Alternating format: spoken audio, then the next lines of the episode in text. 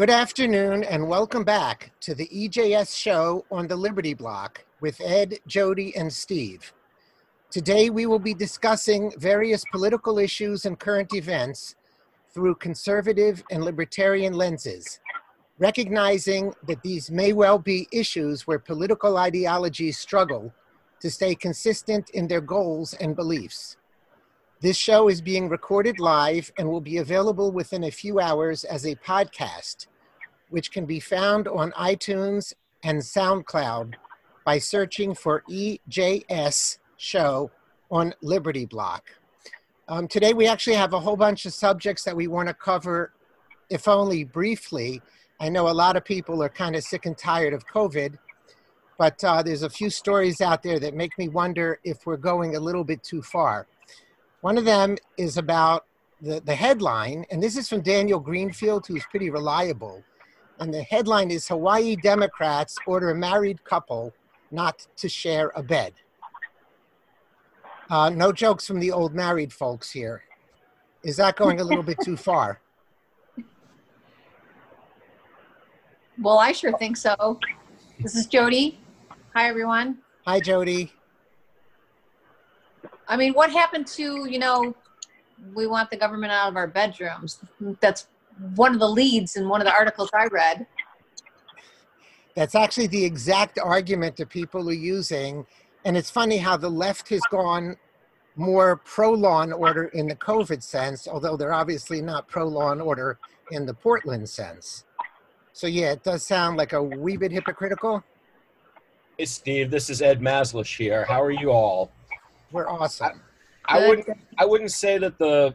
I wouldn't say that the left is pro law and order even on COVID. They're not pro law and order. They're pro control. Yeah. And they want to be in control of your life and my life and everybody else's life. And if they use, if they have to use the police to do it, they'll use the police. If they have to use the mob, they'll use the mob. But really, they're just for control. And ultimately, even control is not an end in and of itself control is just a means by which they want to destroy our civilization. That's that's really what the end goal is here, um, and all everything else is just sort of a fig leaf. They they use everything they do can be channeled towards that goal, or can be viewed through the prism of trying to advance that particular goal. Um, so, uh, okay, I, I did. I did. Um, I did mention that this is being recorded, didn't I? So I'm going to hold you to that. That difference between control slash law and order is a biggie for those of us talking about conservative versus libertarian. Okay. So I'm just holding on to that. Hold on, hold on to it tightly. Because uh, we don't want people to think we all agree on stuff. It would make us boring. No, but you know what? Another point in this discussion goes back to things we've discussed before as a distinction between libertarian and conservative, being that libertarians generally, I can't remember how you word it, Ed, but that their end game is liberty and an, an end game for conservatism is life. And so this kind of is a subject that has both of those elements at play. Presumably, the argument for this lack of liberty is the preservation of life. So I just want to toss that out in there. Well, that's, that's one of the reasons I'm bringing it up.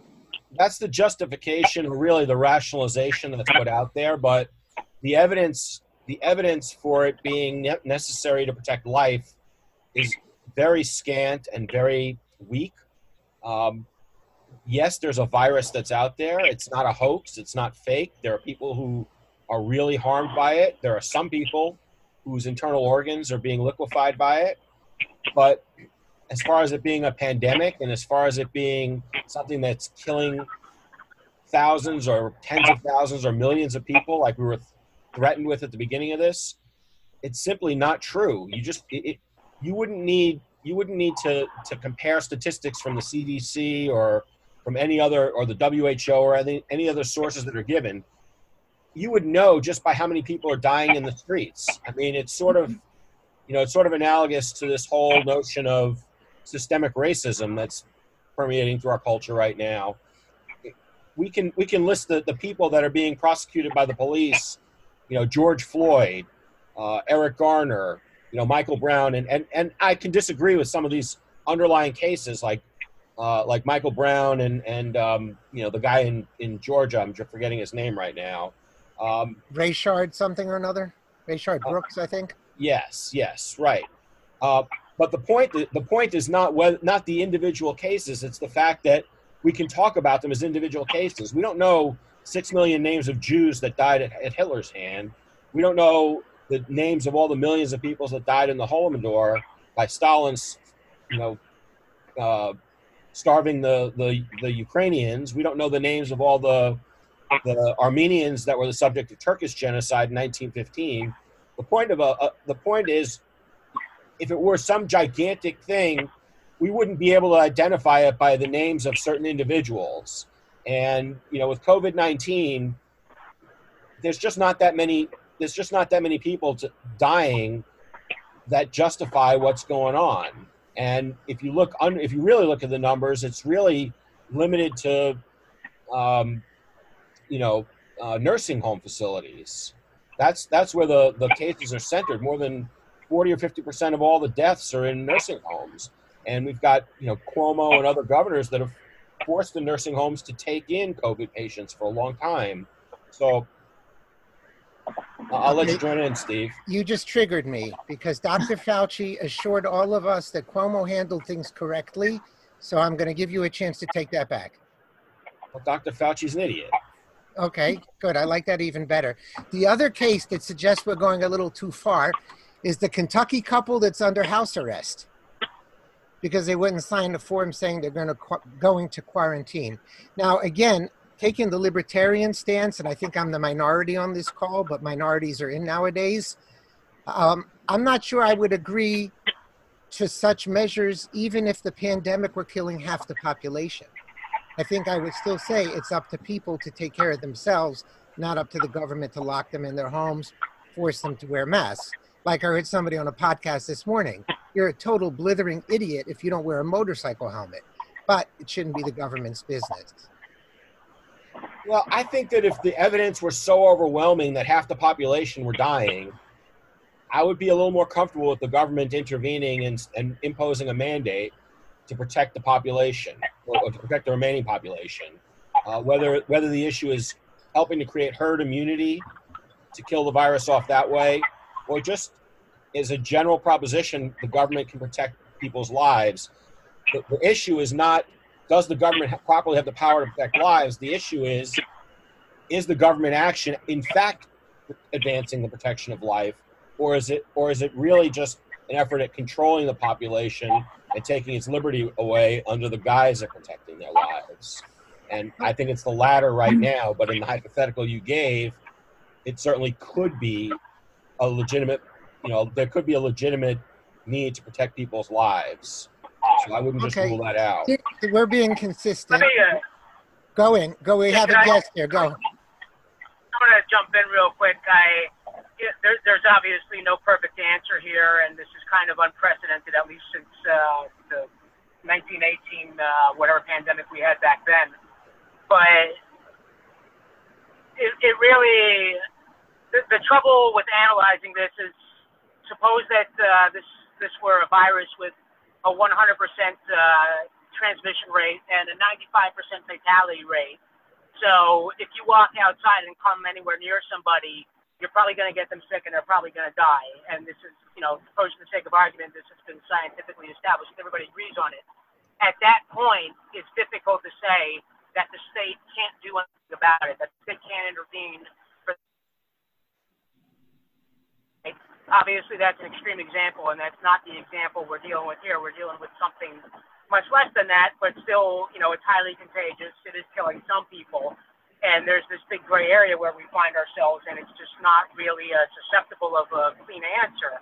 And I, I, you know, the other problem is there's not much you can do to challenge it as a citizen. I mean, we're starting to see some lawsuits um, but good luck challenging the government action because at the end of the day, it's going to be subject to a rational basis standard of review, and it's not going to get you anywhere to argue uh, that the government could have employed somewhat less restrictive means or could have narrowly tailored uh, these restrictions a little more because the government doesn't have to do that. um, as long as it can employ some rational basis, unless it's, you know, clearly violating a constitutional right. And I, I don't know what, you know, explicit constitutional right it's violating, but generally the government's just going to have to provide a rational explanation for what it's doing, and its explanations are going to be deemed rational. And how many judges are going to stick their neck out there and say, yeah, the government says it's, you know, employing this restriction for public health, but I, as a judge, am going to come along and say, no, you've gone too far. Not many judges are going to do that, so you don't really have much recourse. This is this is Ed Mazlich. I just want to respond to that. I think, and, and tying this back to McCloskey's, which is where we started, I think the real way to, to deal with both the COVID lockdowns, the COVID taking of our liberty, and, and what's going on in the McCloskey case is that this is exactly what the 14th Amendment was enacted to, prevent, to protect us against. State actors acting under color of state law, violating the rights of citizens. And this is a situation where Bill Barr should be getting involved, and Bill Barr should be acting on behalf of the American people to protect our rights from these violations by state officials. It, you, it may you may well be right that a private citizen suing would have a hard time winning that case. Although, uh, even under rational basis review, some of the distinctions drawn, like you know, like closing a gym, you know, like closing a a, a church, you know, but keeping a, a marijuana dispensary and, and, a liquor store open. I'm not sure that that passes rational basis review. Um, I'm not sure it passes equal protection review again, which would be a rational basis standard because you don't have a protected class. But leaving that aside, I, I think the real the real issue is this is a situation where the elected branches of the federal government are supposed to intervene under the 14th Amendment. This is why we have a 14th Amendment. The only difference is today it's not ex slaves, it's non slaves. But the 14th Amendment wasn't only protecting slaves, it's protecting all of us from having our rights violated through state actors acting legally through state means. And that's what's going on here. And it needs to be a, we need a Justice Department response from this, in my opinion. Okay, are you, gonna, are you talking just about, are you, are you talking just about the McCloskey case or, because I agree in, in that sense, and there, there's a clear cut violation of a, of a constitutional right. Or are you also talking about the COVID stuff where I'm not sure that I agree? Because I, you know, frankly, if it's, you know, wear a mask or that sort of thing. I don't know what constitutional rights being violated.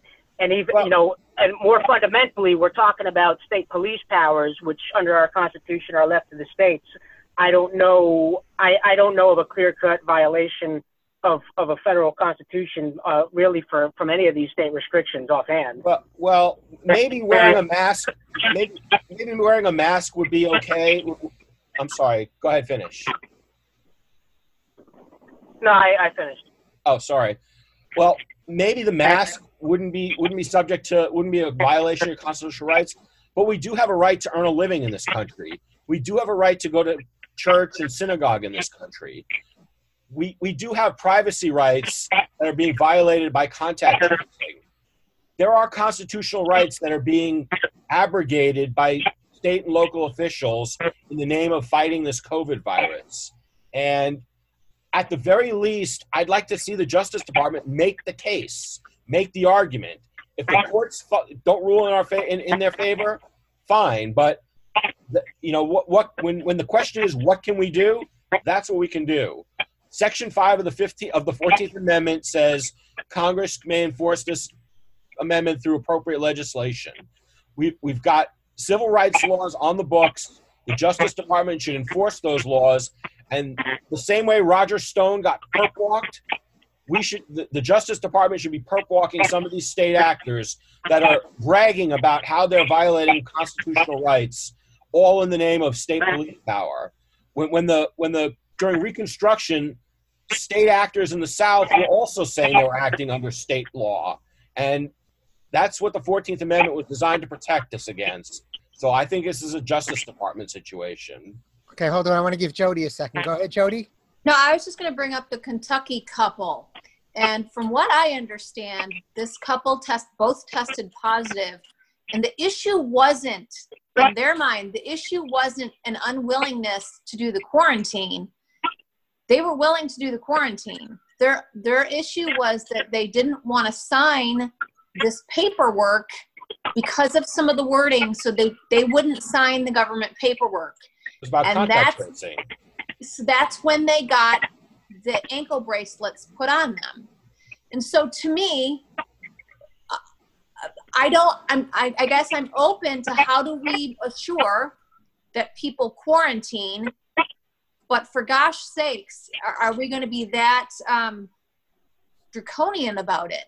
Okay, Jody, I'm gonna I'm gonna go out on a limb here because the name of this the host of this show is the Liberty Block and not the Life Block. So I guess that's something we need to argue about. But I'm taking the libertarian stance. If you don't want to get sick, you stay in your house or you can wear PPE. You can wear head to toe masks and gowns like they do in a surgical suite. And that's going to protect you, but you can't impose on me to change what I'm wearing. And that's where I draw my line. And I don't care if it's 95% lethal, buy a spacesuit. I want to go out that will protect you. So I, I realize I'm the minority here. Well, I I think that if if if the threat is real enough and objective enough, I think the government could quarantine you. But on the facts that we have right now, the government is nowhere near being able to make that case. Okay. Um, and again, I want to move on. We, we touched on McCloskey. Just to stick with this for one more second, racism has been declared a public health crisis. I forget forget by which organization, and there's no question that we have been told by our Lord and Savior Greta Thunberg that climate change is a much bigger health crisis. Once we allow that a severe health crisis that endangers the lives of tens of thousands of people can warrant this kind of action on behalf of government, we're done. Because climate change is threatening 8 billion people, not a couple million. And uh, that's why I would never cede that to them because they're going to turn off your air conditioning and say, you are putting everybody on the planet at risk. They really believe that. Go ask AOC. So that's why I really don't want to concede that argument at all. That's a fair point. I mean, I, I- I think the science is, is far less determined than the global than the, than Greta Thunberg and some of these other climate change people say. But your point is still well taken. I, I understand what you're saying. Thank you. Um, so that you know, we touched on the McCloskey thing, just on the, on the gun rights issue. So everybody knows this is the couple that were protecting their neighborhood or their home from a what they say is a relatively out of control mob that was on private property. They held weapons or they brandish weapons. I don't know the exact legal definition of that. And now they're being charged with a felony by the local district attorney, I guess it is, and the state attorney general and the governor have both said that they're going to try and either pardon the person or get the charges dropped. Um, it seems to be that legally, as somebody was explaining to me, the attorney general has a right to overrule the local. Is that everybody's understanding? I I'm not no That's going to depend on. Yeah, I mean that's going to depend on Missouri law. I, you know, as a general matter, the Attorney General is the chief law enforcement officer of the state, um, and certainly uh, I would think has authority over uh, local prosecutors. But that can, I'm sure there are some variations from state to state, and I can't speak to Missouri law on that issue. Now, again, going back to chilling effects, and by the way, I guess it's a good thing to have chilling effects because that will keep the entire globe cooler, won't it? So going going back to the chilling effects, the messages to gun owners. Um, there's actually there was an article put up by one of the more libertarian editors on Liberty Block about don't dare use your gun. So this is just another very strong message that even if you feel threatened in or outside your own home, don't you dare. So whether these charges are dropped or not, a lot of people are going to be a lot more resistant to actually showing a weapon. And by the way, showing a weapon is probably a lot more peaceful than using one. I would go even further, Steve. I, I think that it's not just a message aimed at gun owners, it's a message aimed at anyone who's even thinking about opposing the mob. I think it's a message, it's a shot across the bow at all Trump supporters, at all Republicans, at anyone who's opposing what's going on in these inner cities right now. It's a warning that the system is going to come after you. It's not going to protect you, it's going to come after you. So you better shut your mouth and hide under your bed and hope that they don't kill you because the police aren't going to protect you and the prosecutors aren't going to protect you if you try and protect yourself. That's I think so. I think whether you have a gun or not, it, it's telling you shut your mouth and go away. Don't get in the way of the mob. Well, they're doing a good job sending that message.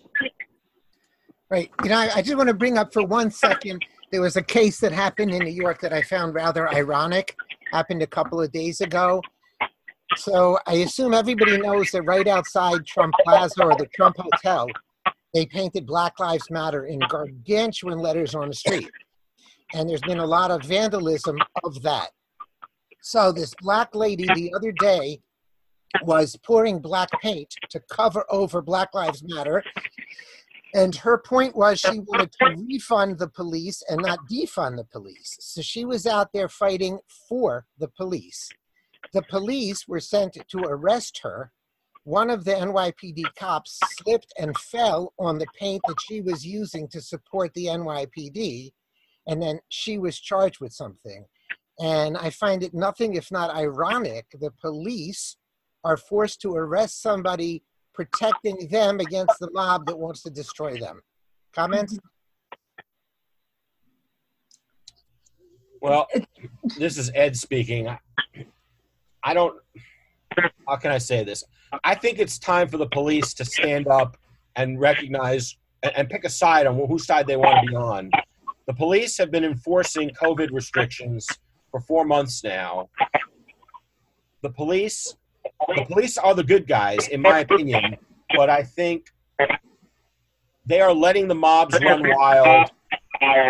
This I'm sorry. Is is are we getting static or here? Are we getting Yeah, keep going, here? keep going. Uh, the the police need to need to decide: are they on the side of protecting people's rights, or are they on the side of these thugs, whether from the government or that are sanctioned by the government, that are looking to violate all of our rights? And you know, the police and ideally the police should just be enforcing the law, but what's going on right now is such a perversion of what of, of law that I think that we need to have some police leaders stand up and say, we are the good guys. We're not going to stand by and, and allow ourselves to be trashed like this. And we're not going to we're not going to enforce these kinds of constitutional violations uh, you know that these governors are imposing for COVID. And we're going to protect people's rights, whether it's your Second Amendment right to self-defense, whether it's your right to earn a living, whether it's your right to, to protect yourself. We are here to protect you. We are not here to harm you, and we're here to protect you from the from the real criminals. And you know, if if Mayor De Blasio doesn't want us to do it, well, that's his problem. But we're gonna we're gonna do what we need to do. And I think that the police need to stand up and recognize and and point out what's going on. They, they they need to stop. They're they're complicit with their silence as to what's going on right now. They mm-hmm. are under attack just as much as you and I are under attack. And where are they? They're hiding. So in today's newspaper, today or yesterday, there was a full page ad. It, unfortunately, it doesn't say which newspaper, but it's from the Police Benevolent Association of the NYPD. Right. Big letters, what did you think would happen? And it's a whole thing about sticking up for the police as far as why the crime rate has gone so far up, et cetera, et cetera. So to a small extent, they're quote sticking up for themselves. What I think I hear you saying is they need to pick a side, and that's kind of interesting. Go ahead, Jody. Well, I've got two questions, and hopefully one of them sort of helps maybe go to what Ed said. But my first question is why were the police called on this black woman painting over the BLM, but the people painting BLM had no, inter, you know, they, they weren't called by the police for that. Number one. Because Number the, two. the mayor, the mayor is the one who painted it.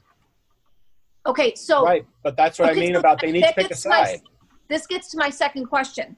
So the officer that shows up, right? That officer, presumably, the then officer is doing what they're told by the higher ups. I'm just I'm trying to differentiate between the officers on scene of these things and the higher ups telling them what they have to do. I'm just I'm thinking that most of the officers in the United States aren't wanting to do that thing. They're not wanting to be, you know, we just had it in Chicago last Friday. you know, big defund the Chicago Police Department. You know, tons of people carrying banners, and who's there? Our police officers have to be there to police this to make sure that there's not violence and intervene if there is. And think of that moment of you're a police officer, and here you are with defund the police people. I'm just saying the frontline police probably aren't really excited about picking that side. And I would wager the ones forcing them to are higher ups. Okay, but remember, right. it's the libertarians who want to get the police to refuse more orders. And it's Well- the conservatives who want them to keep all the orders. And again, I think this is a very difficult place to draw a line. You're ordered Well- to protect somebody who wants to kill you. Go ahead, Ed. Yeah, well, I, I was a little uh, careless in the way I phrased it earlier. When I say the police, I mean the higher ups. I mean the chief of, chiefs of police.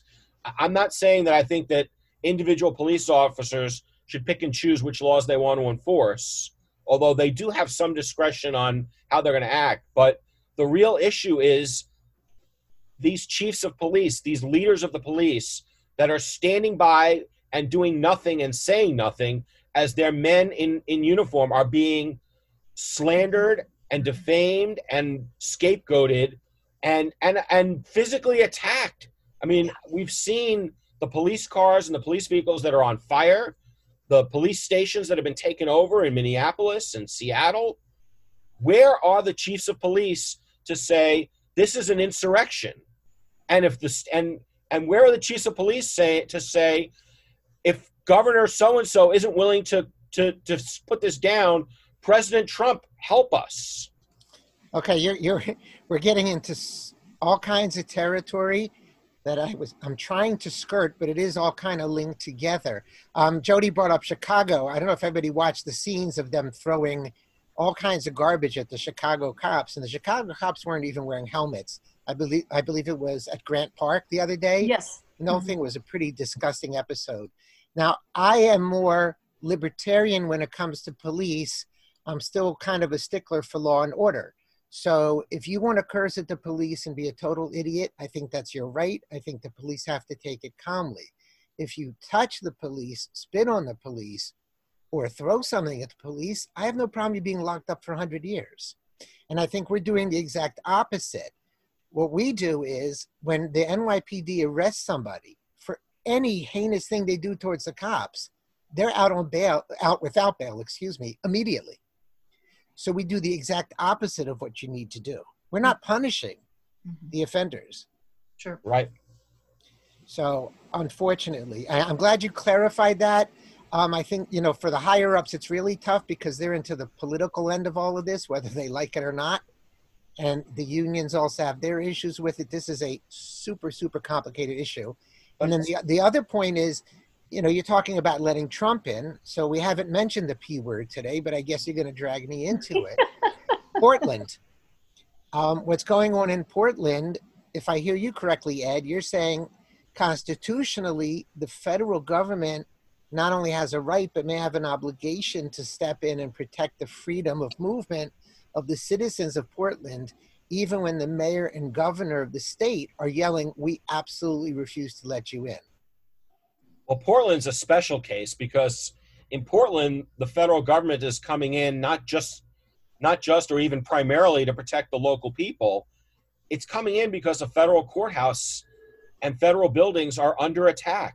There's graffiti, there's broken windows, they've been trying to set fires to them, and the local officials will not protect those that federal property. And the federal government absolutely has a right to protect its own property. That I don't even see how that's debatable. But going past that, yes, I think under the Insurrection Act, under various, like I said, under the 14th Amendment, when state officials are using their local police power to accomplish a violation of rights of the local people, it is the obligation and duty of the federal government to step in and do something to overturn those rights violations. We have a right, uh, you know, Article 4, Section 4 says we have a right to a Republican government. And we don't have Republican government when you've got roving gangs going through the streets, bashing in windows and burning buildings down and, and destroying businesses. we don't have a, a Republican government when people are not allowed to go and earn a living and go to work. We've been shut down for over four months here in New Jersey. You can't go to work unless you're, quote, an essential worker. This is intolerable. This is a violation under the 14th Amendment of our constitutional rights or of our rights as human beings, and it's being done under color of state law. It's exactly what the 14th Amendment was designed to protect us against. And whether it's Trump sending in troops or it's a, Attorney General Barr bringing actions and uh, uh, civil rights actions against those state actors, the federal government has a, a duty and an obligation to intervene.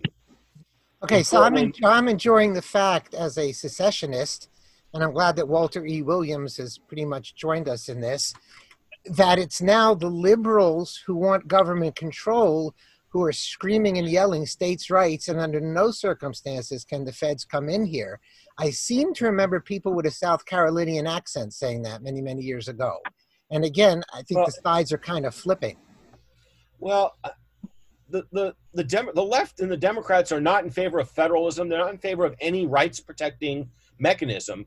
They're just into using using the using the language of rights to destroy rights, and that's all they're doing. They're trying to divide and conquer the right, the political right, by offering up the Constitution and offering up federalism and states' rights issues to try and paralyze the right from acting. And divide, if they divide us sufficiently and get some of us to say, well, it's it's federalism, it's state rights, we don't like it, but we should leave them go. They figure that they've got their half of the population opposed, you know, opposed to federal intervention, and all they have to do is divide the other half and they'll have a majority that's that's in favor of letting letting Portland burn or letting Minneapolis burn or New York burn. And that's really what's going on. It's not about I mean, it's just it, you know, it's just like you know, you brought up before the whole uh, the the married couple not allowed to sleep in their beds. We thought the, you know some people were, were gullible enough to believe the left thought the government should stay out of your bedroom. The government's not opposed to getting into your bedroom or into your bathroom. They regulate how much water is in your toilet the, the left is all over the place inside your house inside your bedroom they they they use the language of rights to try and destroy rights and that's all they're doing in portland right now I totally don't disagree with you on that. Of course, that's what they're doing. I just think it's interesting that they're being forced to come out on both sides of everything. And the only reason they get away with it is because they control the media. Otherwise, the media would be saying what you're saying. You guys are literally talking out of both sides of your mouth. Go ahead, Jody. I, I wanted to um, bring up, and this is a question for you more learned people, but could there be a correlation? I got two questions actually. A correlation between what we see happening now, as Ed you've just described, and uh, the onset of the Civil War. I don't want to use you know inflammatory rhetoric, but you know the Civil War being the federal government's attempt to keep secession from happening. And that's a little bit of what we see. If it's not those words, it's certainly those behaviors. Leave us alone. You can't tell us what to do. Um, isn't it sort of the same argument that was used for the Civil War as we're seeing now? Number one. Number two is that question another correlation that has been roaming around in my head that whole thing about how the left and the right switched, or the parties switched, the Democrats and the Republicans switched. But the, the Democrats are still acting like they did in the Civil War, in my mind. And so I'm not so sure that switch ever happened. And that's something I really want to get to. So, Tom Cotton, the senator, I believe, from Arkansas, yesterday, today, wrote an article explicitly saying that this type of activity on the streets is equivalent to Fort Sumter. So you're um, comparing this to the Civil War is not at all out of bounds. Now, interestingly enough, the people on the other side also want to compare it to Fort Sumter in the sense that keep the feds out, the state should have a right to do what it is, whatever they want to do. So I think it's fascinating that you're making that comparison.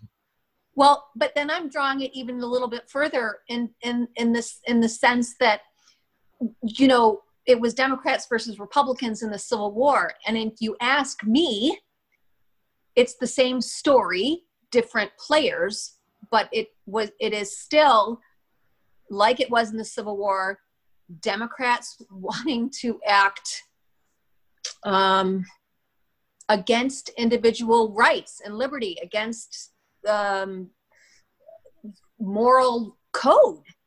And they're doing the same.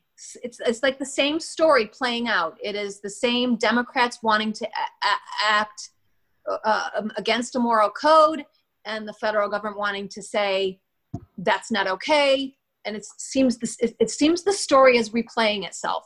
And so when when you look over history and you get the the the the, the, the thing from the left saying well the, Re- the republicans and the democrats switched parties. The democrats used to be racist. Now it's the republicans that are racist. And i don't think that is even remotely true. And as we see history repeating itself with democrats and republicans i think there's a little bit of you know figuring out hmm, for me and i'd love to talk about it more but it's the whole i hear lbj is when you know all of a sudden the democrats stopped being racist and the republicans started being racist and i would wager that is absolutely untrue it was just a shift of strategy that made it sound like they weren't racist and here we are today they haven't changed Okay. Well, once again, that, that can only happen because the press allows it. What I Sure. will grant you in your argument is that the Democrats have been fleshed out, so to speak. And it's harder for them to play their game because they're being forced to side with issues that they pretend they don't side with. That's how I look at it. I used to think of liberals. I grew up in the 60s, and liberals were the one were the ones who wanted personal freedom and keep the government out of our bedrooms, keep them away from our bodies, etc and they're the total control freaks nowadays. Mhm. But I think they like think- to pretend that they're not. Go ahead, Ed. I think, you know, going back to what Jody said, I think that we are getting a replay of sorts of what started the Civil War, but there's a difference. And the difference is that there was no 14th Amendment at the beginning of the Civil War. We do have a 14th Amendment. The federal government does have a say in overseeing state violations of individual rights. And that's exactly what's going on right now. States are violating individual rights. The governors and mayors that are withholding police protection from their citizens are violating those citizens' rights and they're acting under color of state law. The COVID violations are deprivations of constitutional rights, again, under color of state law. And the federal government, under the 14th Amendment, has the power and properly should exercise the power to oversee and overturn those state level, uh, those state rights violations. Okay, And so if you were president three months before the election, would you dare? If I were president, would I dare what?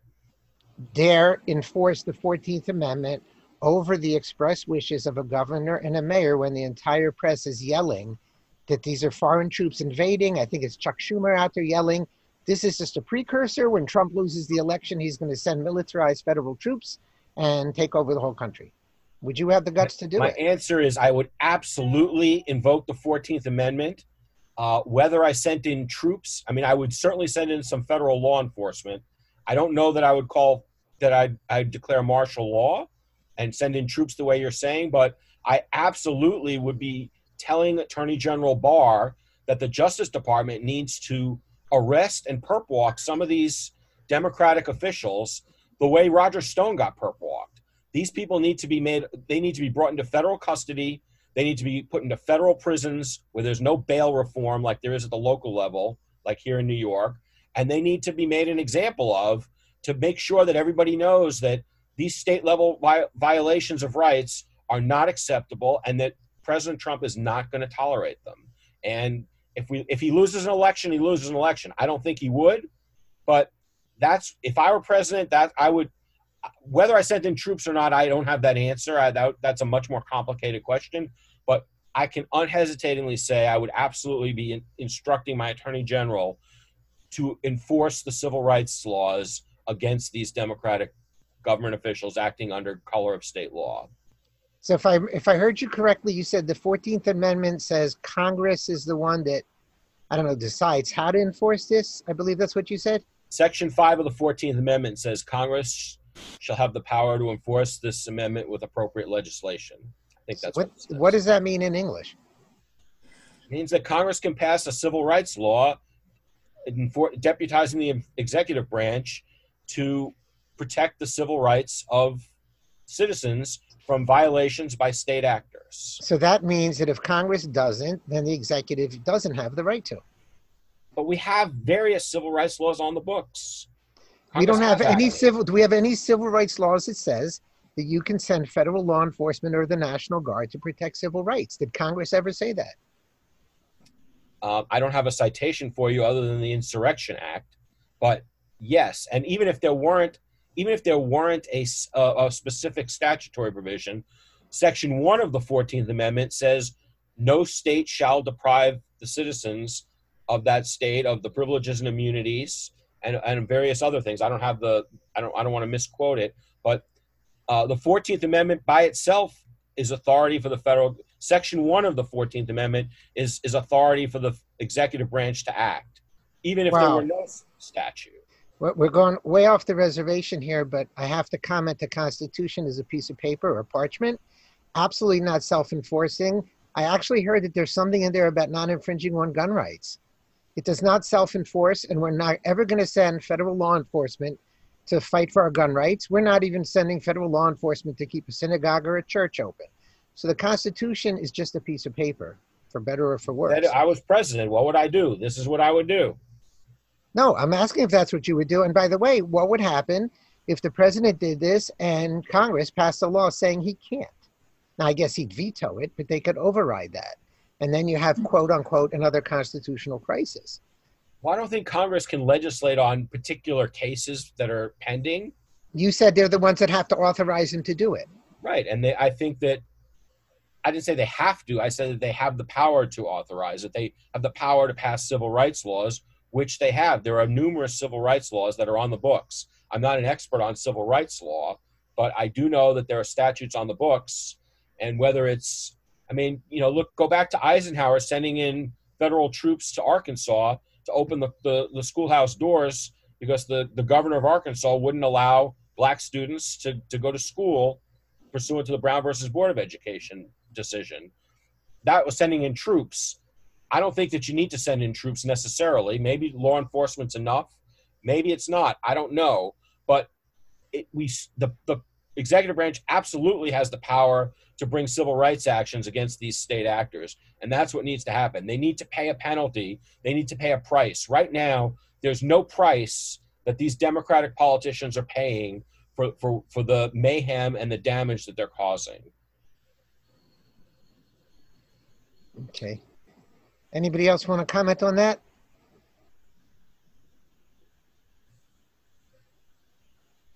Okay, we, we convinced everybody because we have silence. I, I have a lot more I could say about it. I just want to touch the last 10, 15 minutes or so on this. And again, it gets back to everything else executive orders. The executive order about how the census is going to be used to determine representation based on the census. So my understanding is that the president is trying to find a way to make sure that people who aren't in the country legally are counted up. And then based on that, Congress would be reapportioned, i.e., giving California more people in the Congress than Florida. Is that your understanding? My understand well, the executive order hasn't been issued yet, but the issue that that he's trying to address is whether illegal illegal aliens that are within a state should be counted as population for purposes of apportioning seats in Congress.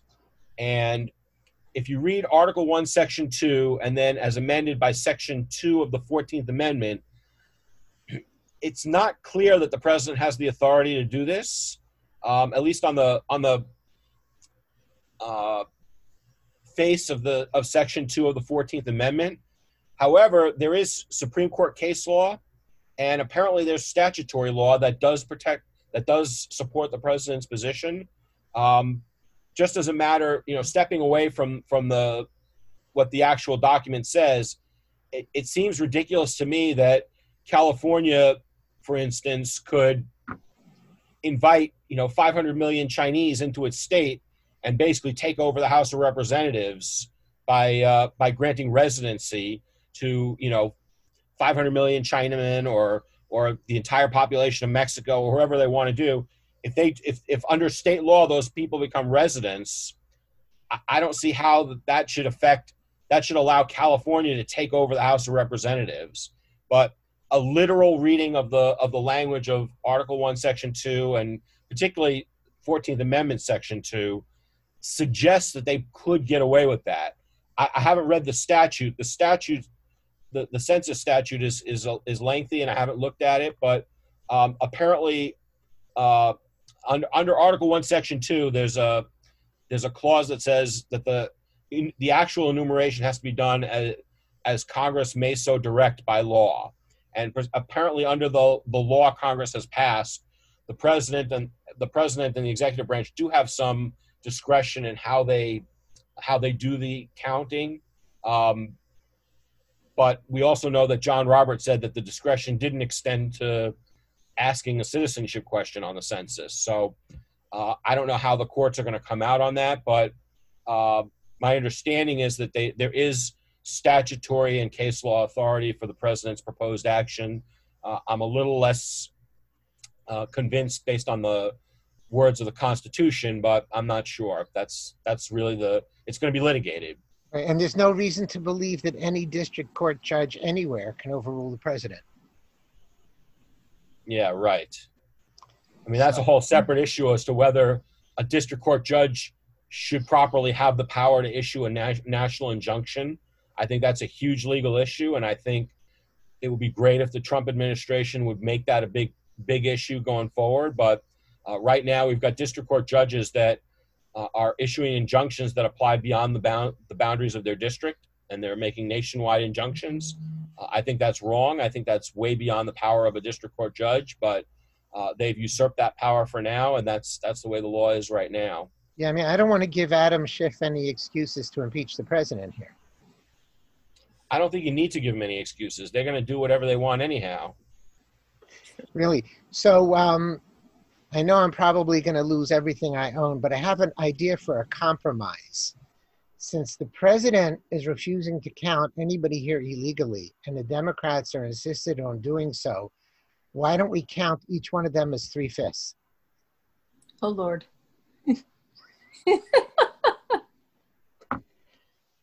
okay. Um, does our guest want to add anything to this conversation? Yeah, I mean, you know, speaking of the Roberts decision, and I, I haven't read it in a while, but I, I recall it was decided on just technical uh, APA grounds, and he, if I remember correctly, he agreed that the citizenship question could be asked, um, and so th- there's a majority of votes on the Supreme Court that says yes, the president can ask a citizenship question, frankly, um, and they just, I, I think they they basically concluded that the Trump administration's explanation for the inclusion of the question was uh, dishonest or it was subterfuge, or I, I, forget the exact word that Roberts used in the, in the majority opinion. But I, I think, uh, you know, the majority of the Supreme Court uh, agrees that you can ask a citizenship question. I think Ed's point's exactly right. I keep coming back to when you look at these blue states that openly violate federal immigration law and create sanctuary cities and even sanctuary states, there is nothing that would prevent them from effectively just taking over the entire House of Representatives by inviting enough people in. Um, and I don't know how you get around that. I, I think the problem is when the Constitution was drafted, I don't think the framers ever could have dreamed uh, that our country would end up where it has. It, it brings to mind the famous Benjamin Franklin quote when uh, when he was asked after the Constitutional Convention what kind of uh, government he created, right? Uh, and and just the the old saying that the, the government was created or the Constitution was created for a moral people. I don't I don't think they could have ever anticipated there'd be a situation where a state would openly defy uh, federal immigration law, um, invite millions of people and prevent the federal government from doing anything about it, and then try to use that to gain political power in uh, the House of Representatives. I think if they could have foreseen that, they probably would have drafted the Constitution a little differently. And I don't know what we do about it now. Obviously, we're textualists and we, we're not uh, living constitutionalists, and we don't say, well, times are changing, so we have to interpret the text differently now. Um, but it leaves us in a in a difficult situation where the text doesn't really address this, and I, I think Ed's uh, view is right that if you interpret it literally, um, California probably could get away with it. So I don't really know where we go from here. It's a very difficult question, but I I'm glad to see that Trump hasn't given up the fight because it's an important one. Um, at the very least, it's preposterous to suggest that uh, the federal government has no business inquiring into how many people are here legally or illegally. So, So good luck to him. question. He's going to need it. Why, nobody's arguing, no one's arguing we shouldn't count diplomats or that we should count diplomats, right? Presumably, are we arguing that if somebody's here for a day, we should count them? Like, how is anybody defining this? And since it needs to be defined, then it gets to the question of who defines it, Congress and or the president. You've got to define it somehow. How about if I'm flying over California that day? How about if I have a layover in America that day? We have to define it one way or the other. Well, it's not done on a, on a single day basis. It's done over a range of months. Um, but just getting back to something David said, I, I don't think that I think the framers did understand this, and I don't think they would have written the Constitution any differently. I think you know he he mentioned the quote that I've used before, which is you know John Adams' quote that our Constitution was written for religious and moral people, and it would be of no use to any other. I, I think that the framers understood that if virtue le- if the people didn't have virtue there were no paper parchment uh, restrictions they could put on the government that would save them. Um, that said i think this gets you know this gets into the difference between libertarians and conservatives. I think libertarians basically say that that there's nothing the government can do. You can't interfere with with the free choices and the free workings of, of of the individuals that are acting, even the states that are acting, and and and libertarians also say that it's not proper for the government to be in any way legislating any kind of morality. Um, I think conservatives are going to say a little bit differently that we need virtue in our people, and um, I don't know. Maybe let me try it a different way. I I think that when we have a, such a lack of virtue that we have right now, say in California, it's not to me. It's not sufficient to just point to the Constitution and say that's that's all we can do. I mean, I'm not calling for armed insurrection or armed rebellion right now, but I am saying that extraordinary measures do need to be considered, and you know whether it's an executive order that has uh, I don't want to say questionable constitutional legitimacy, but maybe it's going to be maybe the courts are going to invalidate it, but the virtue in it could just be making the making the other side have to litigate it because that's what the other side does to us. You know, Obama implemented DACA firmly believing that it was unconstitutional and that he didn't have the power to do it. And he made us litigate it and and the courts gave him a bonus when they when they ruled in his favor. But he didn't expect to win. He just expected to tie us up in knots in litigation. And maybe that's all we need. That's that's as much as we can get out of it. And maybe that's as much as Trump's executive order can can give us. But you know, in, in a in a different society, in a different context, in a different time, I wouldn't be in favor of using, you know, the legal process for that kind of means. But we need to be willing to consider any alternative available that's reasonable that can slow this erosion of our rights down. And right now, California and, and these other states that are that have sanctuary cities and sanctuary states, they are trying to erode our rights and they're trying to take over the House of Representatives. And we need to do something to stop it. I'm I'm not saying I have every answer as to what, but if it's an executive order that has questionable legitimacy, but maybe gets through the 2020 census without counting them, I would say go for it and let them deal with it in 2030 if they have to. Um, maybe there are other alternatives, but the, the point is we need to be prepared to fight. We need to stop uh, allowing the other side to use the Constitution as a weapon against us. And Okay, I'm that's going to give going to give final comments to Jody and our guest, and then we're going to wrap up. Jody, anything you'd like to contribute? Uh, I was just going to say, you know, if if law can't control unvirtuous people, where are we going to go? How do you fix the problem if it's not through law because law can't control unvirtuous people? Just leaving something to think about. Anyone else? Uh, Any Yeah, comment? I, I, I don't really have much to add to what Ed and Jody said. You're both correct, and uh, you can't. I hate to use the phrase, leg, phrase legislate morality. Um, you can replace morality with virtue. You can't really legislate virtue, and uh, it's it's really difficult to see where we go from here, where you've got this critical mass of uh, non-virtuous people who no longer have America's best interests at heart, and there's not even really much common ground left um, you can't legislate it. So I'm, I'm not really sure where to go. Maybe that's a discussion for another day.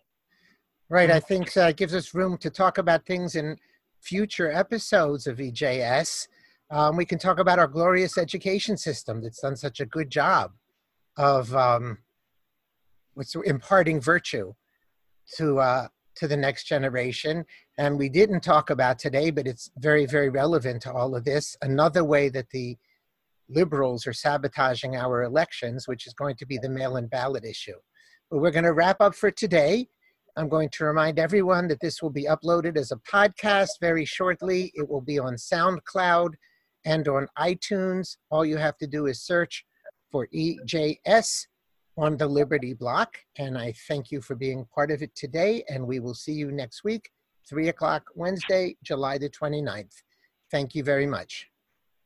Thanks, everybody. Thank you.